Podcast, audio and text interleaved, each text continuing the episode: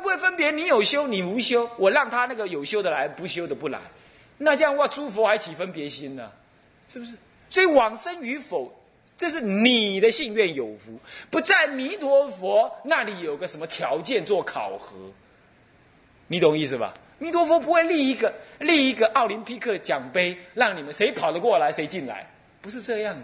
所以我们念佛也不在追求奥林匹克，懂吧？念佛这样。我追三十万年，哦，我跟代表，我他妈细战，那你要干嘛？你要干嘛？没意义啊，没意义。你不是在追求那个数目，念佛的多是你让你的欲意念佛多，是这个意思，让你的正愿能够加强，让你在忆佛念佛当中消除业障，那是就你自己本分上说的，那不是就佛的希望上说的。佛说：“哎，你给他两把嘴哈，两把嘴，看你刚来不？后来他都等。”刚我这种佛，绝对不记得佛，绝对没这种佛。所以佛不立条件来鉴别我们，是我们自己会障碍我们自己。所以我们要多念佛，乃至若一日、若二日，乃至七日，一心不乱。因为你都能一心不乱了，那还有哪个哪个业障、哪个哪个冤亲债主能够乱得了你？那个时候你功德现前了嘛？因为业障如幻嘛，功德也是如幻。但是你现在样向于功德意念，那功德就现前。那功德现前，业障就消退。这就好像你手里握着这个东西，就不能同时握着麦克风。所以你手里你的心意念的功德，意念的佛，你就同时不能够意念其他九法界。你不能意念九法界，九法界众生找不到你，那你当下就舍离临终，当下就临终无障碍，就能往生。所以说，多念佛的目的是训练我们的心。是让我们升起对阿弥陀佛的信仰，是消除我们的业障，对阿弥陀佛的真诚的不疑，让我们临终的时候依于这个念不疑的心，能够正愿往生极乐世界。这不是弥陀佛这边说的，所以从他的本质上来说，弥陀佛是根本要我们往生的。他一有了极乐世界，就是为我们这凡夫不能修行的众生而设的。要是能修行，你看看文殊普贤、观音世智这些，他他他念佛也好，不念佛也好，随缘往生了嘛，是不是这样子啊？虽然说，虽然说这个这个文殊普贤善财导归极乐，这些是示现给我们看，这但这些大菩萨并不是还要去求什么，所以真正净度法门是对我们这些凡夫众生而设的。对他既然地已经净度成就了，当然我们往生也成就。问题就出在于现实当中，我们是颠倒的，是闪动的，思想是闪动，所以要多意念。这时候才需要说自他二力合合，不然在本质上你是信仰他力，信仰弥陀佛的接引往生。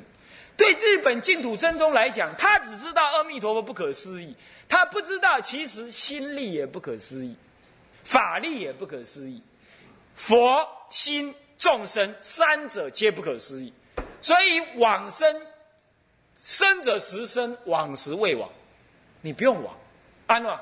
怎么讲呢？极乐世界不隔方寸，虽然不隔方寸，不爱西方十万亿佛度外，有世界名曰极乐，是这样来分别。所以既然这样讲的话，你这一念心不可思议。所以说，你养性这一念心，也就是养性弥陀佛。你养性弥陀佛，彻底的养性弥陀佛的他力接引，也就是养性你这一念心的不可思议。所以开悟即能往生，往生的人也必求开悟，啊，开悟的人也自然能往生。我是指这彻见心性不可思议的人。所以古来禅境很多双修，原因在此，因为它是同一个本质。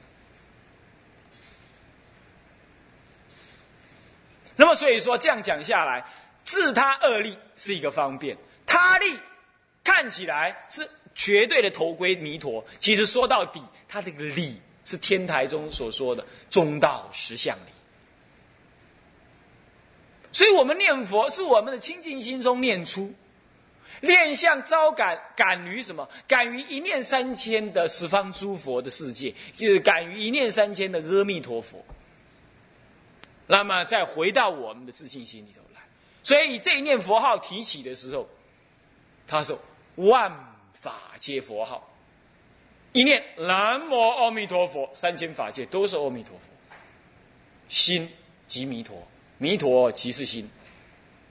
一切法趋弥陀佛，是趋不过的。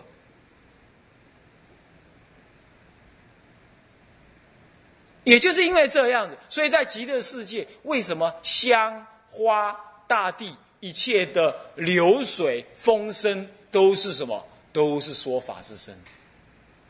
因为这是一念三千所现，一念心，意念弥陀佛，那么三千法界即是弥陀佛，所以三千法界山西皆是出广长舌，都在诵念阿弥陀佛，阿弥陀佛。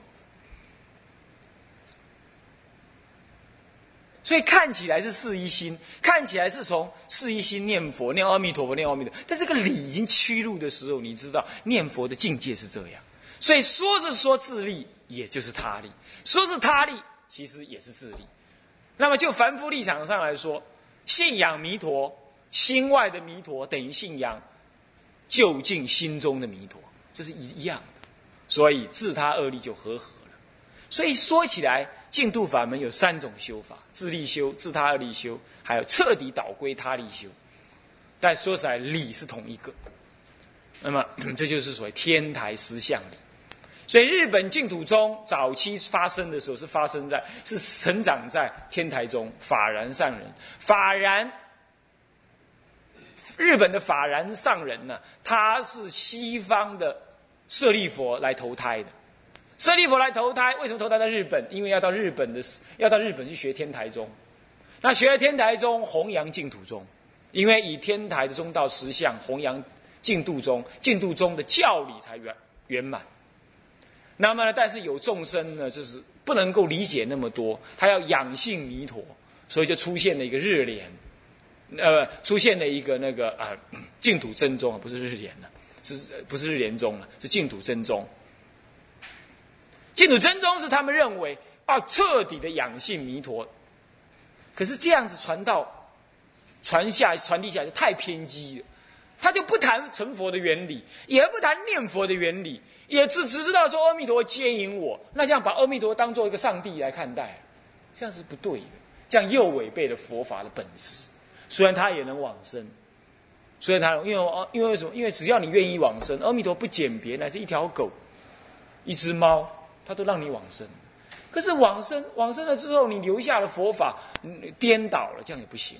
所以我们不弘扬那种净土真宗的道理。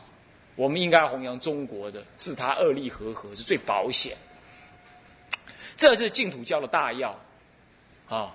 修行是这样子的，所以它是以心、愿、心、信、愿为修行的核心，以临终正愿往生极乐得不退转，回路说佛度有情为修行的目标的，为修行的目标的啊。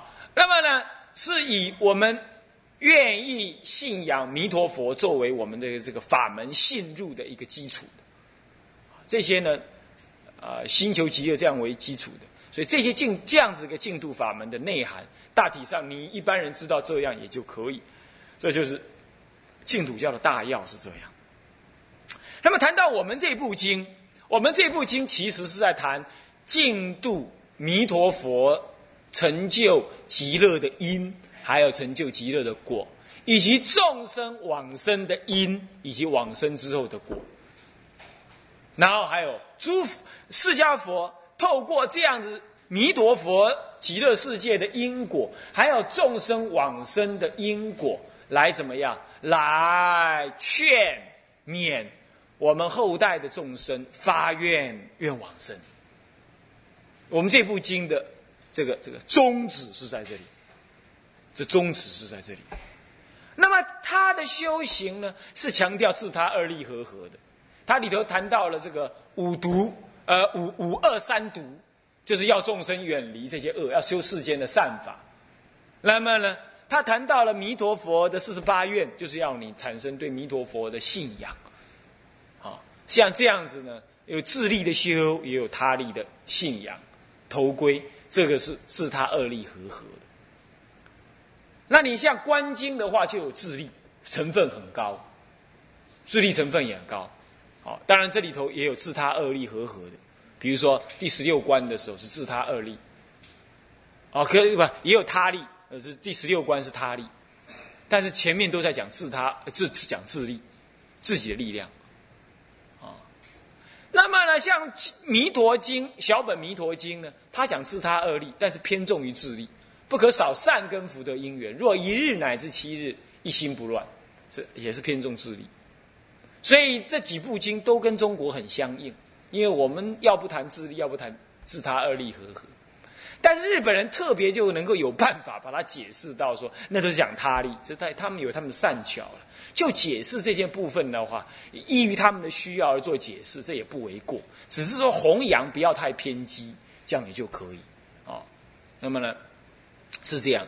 所以我们这部经事实上重点在自他而立。好，那么这是属于呢净土教的大义呢，大体就是这些了哈。大体上你应该知道，它是有最真实的佛法的义理在里头的。那个义理是什么呢？是中道实相的根本大乘的义理。可是这个礼仪太深，佛陀诸佛证得这个理之后，要示现到要投要要表现为度化众生的方法的时候呢，它依于这个理而产生极乐世界。那么呢，以这个极乐世界的事来。产生度化众生的善巧方便，然后众生就依于佛度化众生的事项来入弥陀的本愿海当中得往生的利益，而成就了基教相应的一代实教的一个啊啊施施施设的一个一个一个宗旨。十方诸佛出世就是要让众生离苦得乐，那么有众生呢傲呃这个这个业障重难以修行。所以就要施又佛于根本的理当中施设出净度善巧方便的法门，让众生能诱引众生能够进入弥陀的本愿海中，其实就是他自己的自己的自信功德了，兴趣功德当中，然后呢，在兴趣功德当中见到了中中道实相，重新回入娑婆，如幻了再去度化众生。整个净土法门是这样。是借由这真实的理，展现出一个事相，来诱引众生信仰极乐，然后呢，成就什么不退转，再去度化众生。它根本上是自利利他的大乘佛法，所以净土法门是大乘佛法。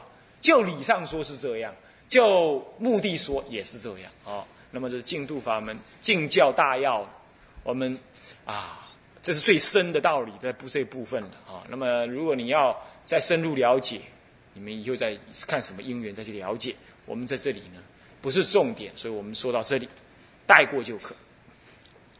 接着呢，讲到要素之义里头的第二科乙二，所谓红船概述。这个红船是指的净土教、净土教在我们中国的红船是怎么样子呢？在我们中国的红船最早的时候呢，哦，是谭鸾大师啊，当然南北朝时代啊。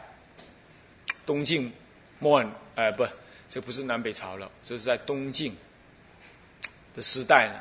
朝这个已经就就已经怎么样？三国曹魏时代呢，这位老人家就已经在开始弘扬这个法门。那么呢，接着呢，就是他的弘扬一直传递呢，同时他是讲求这个他力信仰。那么。也注重自己要依着这个往生论里头的五门修行来成就的啊。可是后来呢，这个到了南北朝时代，庐山慧远大师啊，他是因为好要般若，跟道安大师学习般若法门，所以重点在自力，所以他就修学了什么《观无量寿经》，以修观禅定修《观无量寿经》这样子来所谓的庐山结社。那么，因为他的道德的涵养深厚啊，那么又是什么样？又是学问深呢？那么又跟鸠摩罗什时有往来啊，所以在教内的影响相当的大啊。他又纠集了像很多很多当时的文人雅士，还有当官的政府重要人员去一起结社啊，所以对当时的风气影响很大。因此。这种十六一十六观经修行净土法门的所谓啊庐山结色结成莲色修行的呢，也就在中国就大放异彩。这个是第一次在中国广大层面的体会到了净土法门。虽然谭鸾大师已经在弘扬，那么这样这样子一路呢，一直到善唐朝的善导大师。啊，法照大师等等以下，唐宋元明清就一脉相承了，就净土法门就带有人才啊，在弘扬。那一直到现在都一直有人在弘扬，可以说净土法门，中国佛教跟净土法门的关系，这个说是非常的深刻。然而，净土法门并不是一成不变，它的弘扬虽然。虽然净土法门就是自利他利他自他二利合合这三大类，但是它的弘扬随顺于时代的不同，以及当时的一个一个佛法的客观环境的不同啊，还时代环境的不同，它的弘扬方式稍有不同，重点也稍有不同。你比如说在南北朝时代，大家研究般若甚深。南方的佛教呢，南当时南朝的佛教注重在思辨，那么呢，受到了这北方佛教影响的慧慧慧远大师啊，他来到南方，一方面他的师父也注重思辨，讲求般若，道安大师啊推崇般若；二方面呢，他自己又是北方下来的人，他也注重禅修，所以他就把思辨跟禅修两个合在一起的。就以无量寿经，呃，观无量寿经为当时的修行的一个重点。这是时代的因缘，跟他个人的背景会造成这样。但是到了唐朝的时候就不同了，唐朝是百家争鸣的时代，各个佛法呢都已经做了一个总整理，并且也开始开花在结果了，所以各种佛教他们。有各种思想的理路，他们就有人对净土法门就提出了不同的看法，认为往生是死后的事，乃至于往生是是是下辈子结善缘，这辈子结善缘，下辈子的事，乃至于有人认为往生是需要把业障消除了的事，乃至于认为往生是要修禅定啊，修多少大功德的事，而。不相信说有弥陀佛的本愿加持，这个时候就出了这个道卓之后啊，出了一位中国净土中一个很重要的一位祖师，那就是善导大师。善导大师一生的著作相当的有限，他这个人一辈子注重修行，他唯一有一部《观经四帖术》，那是《观无量寿经》。但是他的术是很简要，他就提出了净土法门，信仰弥陀佛是以一个凡夫的立场去信仰，往生也是以一个凡夫的立场去信仰，并不是以一个啊修行大成就的姿态去，而且往生是今生今世命命中之后就能往生，而不是要到下辈子啊好几辈子之后才能往生。那么这样子呢？这样子的概念一提出之后啊，加上他的修行，人家说光明善导大师啊，长安光明善导大师为什么是光明？因为他自己修行啊，冬天每天就念佛念个两小时几万声呢，冬天在在在在在在在长安的地方啊，要念到这个身体的皮袄啊啊棉袄啊都流汗都湿了。他才会停，哦，冬天念到棉袄湿了，你看这个是多用功啊！然后呢，他因为这样念佛念得很感应啊，他一句佛号一个光，一句佛号一个光，光中有化佛，能够念到这样，所以要有人不信呢，人家说放下屠刀立地成佛，就是因为他度化长安城的人呢，就像整个台北市的人都给他度的都大家都吃素了。结果有个屠夫专门在杀猪的，他看看他杀猪没人买了，他就拿着屠刀去理论，他就跟他讲说：“你可怜呐，你还杀？你看看，念阿弥陀佛就有光，就看到弥陀佛。他一看，果然有，他就放下屠刀，立刻要去修行。我就放下屠刀，立刻从从这个公案当中讲起来。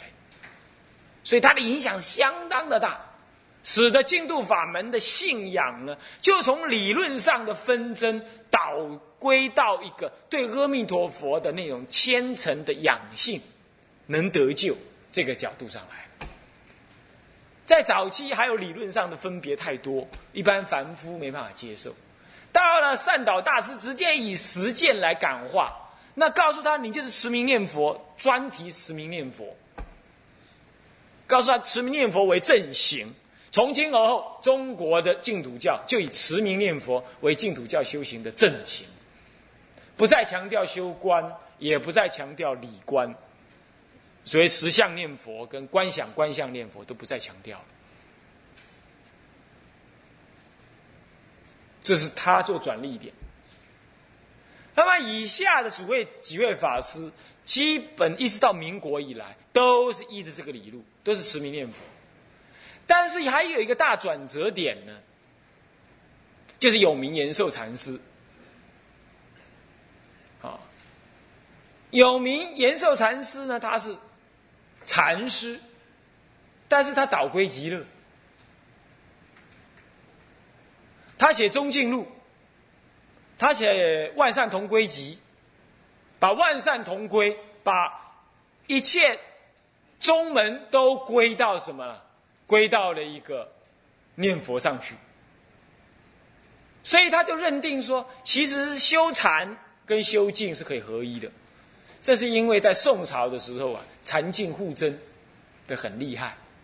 那么他是一个大禅师，但他也念佛，他就写写著作一百卷的《中净录》，还有《万善同归集》，是多少卷呢？我不太忘记了。那么呢，将禅净融合。那也因为他的功德跟他的修行啊，从他开始之后。中国的佛教禅宗跟净土宗的争论就相对减低到几乎没有了，他们就开始参禅的人也念佛，念佛的人也参禅。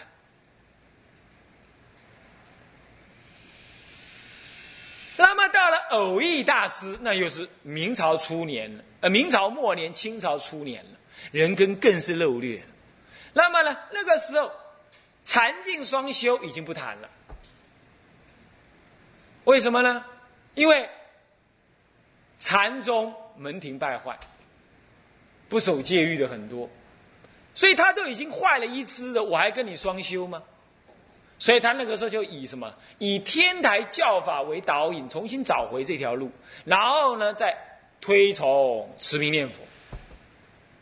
所以。偶益大师以天台的角度解偶，呃，解什么呢？解弥陀要解，可是特别强调持名念佛。这条路子一直延续到印光大师，都还是这样。那么在这之前呢，有一条路是很特别的，那条路跟其他的比较不一样，那就是天台的这条路。天台一从他天台创宗的祖师智尔大师在法华三昧忏就已经提到，五悔当中第五悔叫发愿悔，就要我们要求往生极乐，愿我临终正念之往生安养。那么因此天台的诸祖一方面研究天台的教理，那也修止观；一方面他们自己呢就一直修净土法门。当禅净在双增的时候，他们是躲在外头，他自己在研究他的教理，他觉得他们念佛是很自然的，他不会有天台跟净土的争论，因为天台的祖师就是念，就强调要往生的，所以他自己是一条路一路走下来，他就是修止观，要不就念佛。后来渐渐看到有人专门提倡念佛，他有去呼应。那么呢，天台中的人也有人参加坐禅，所以天台又参禅又念佛，那又研究教理。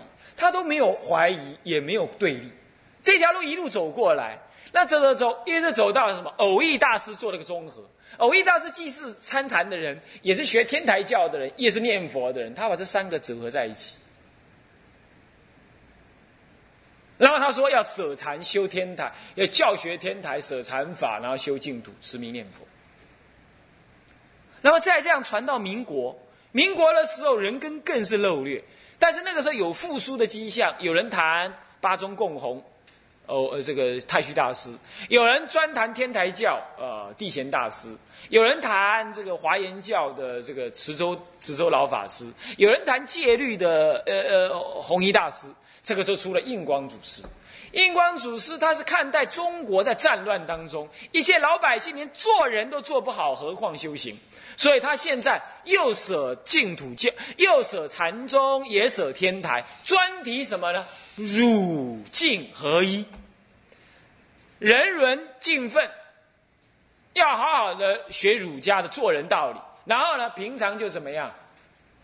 结成静静妙妙妙妙，好好的念佛。那么这个这个遗序呢，到传到台湾来呢，像灿空上人呢，啊，像台中联社他们呢，也是提倡，基本也提倡这种路子。那就一路这样延到这样，所以整个净土法门就这么一路变过来，它有偏重，它有组合，这样子。那么现在到了我们这一代又不一样，现在谈到这一代了，这一代就变成有好几种做法。那到底有哪些做法？那么我们时间到了，我们就现过去交代完毕了嘛，一路带过。现在就谈这一代，那又怎么样？就是讲到红船的概述的这一代，到底是怎么样红船法的？那么我们看看这一代，然后再看看我们应该怎么研究这部经，是吧？好，那么这个呢，啊，帮我记一下，就讲到这个地方，讲到什么？讲到红船概述的现代篇，现代的部分啊，现代现代这一部分。那么这一部分呢，下一次呢，啊，我们再讲。好，好，我们今天讲到这里。向下文长，赋予来日。